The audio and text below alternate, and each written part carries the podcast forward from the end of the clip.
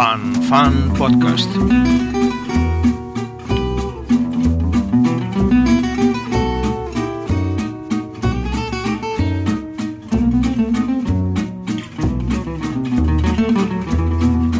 Barrido el confeti de la fiesta, retirados algunos cadáveres políticos de la escena, la izquierda murmura una explicación idiota de su derrota.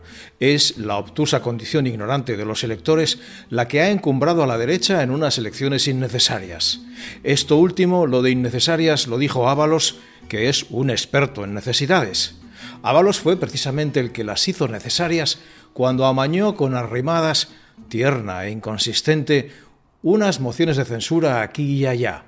Las elecciones, si algo han demostrado, es que eran necesarias para defender la libertad y para que las mulillas se llevaran al pollo turrión al desolladero. El pollo ha sido falso hasta el final. Le ha vendido a su tropa como sacrificio la última de sus espantadas. Días antes había prometido que estaría haciendo oposición, que se situaría en la lidia en el lugar en el que le pusieran los ciudadanos. Le mandaron al rincón el pollo ha preferido dejar la plaza y buscarse salida en un reality de la televisión. Genio y figura.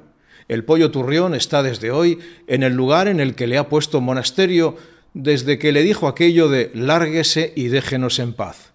Es a monasterio a quien le debemos la segunda alegría de la noche electoral, a cada uno lo suyo. La otra, la derrota sin bálsamo de la izquierda, se la debemos a Sánchez, que salió del colegio electoral de Pozuelo a gritos de payaso payaso.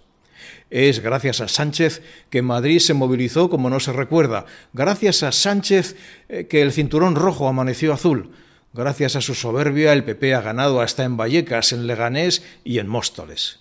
La derecha le debe el resultado. El ufano y soberbio Sánchez, el político más vago y más desconectado de la realidad que hemos tenido, pensó que su sola presencia de guapo era capaz de insuflar energía a un gabilondo, feo y soso, que ha sido en la campaña un muñeco miope manejado por un loco. Es gracias a los hachazos fiscales, a la prohibición de trabajar, a la nefasta gestión de la pandemia, a los juegos de trilero para colar leyes en estado de emergencia, a los dineros de Plus Ultra y al palillo en la boca de Ábalos, a los que la derecha debe su victoria, y a la resistencia de Ayuso contra todo lo que el sanchismo supone de floja vagancia y propaganda mediocre. En esta mañana luminosa nos queda todavía una pregunta. ¿Qué hace Irene Montero en el Ministerio una vez que el pollo ha dejado la política? ¿Qué la retiene? ¿Cómo explicará a sus niños que la bruja a la que tanto temían ha vuelto a conquistar el castillo?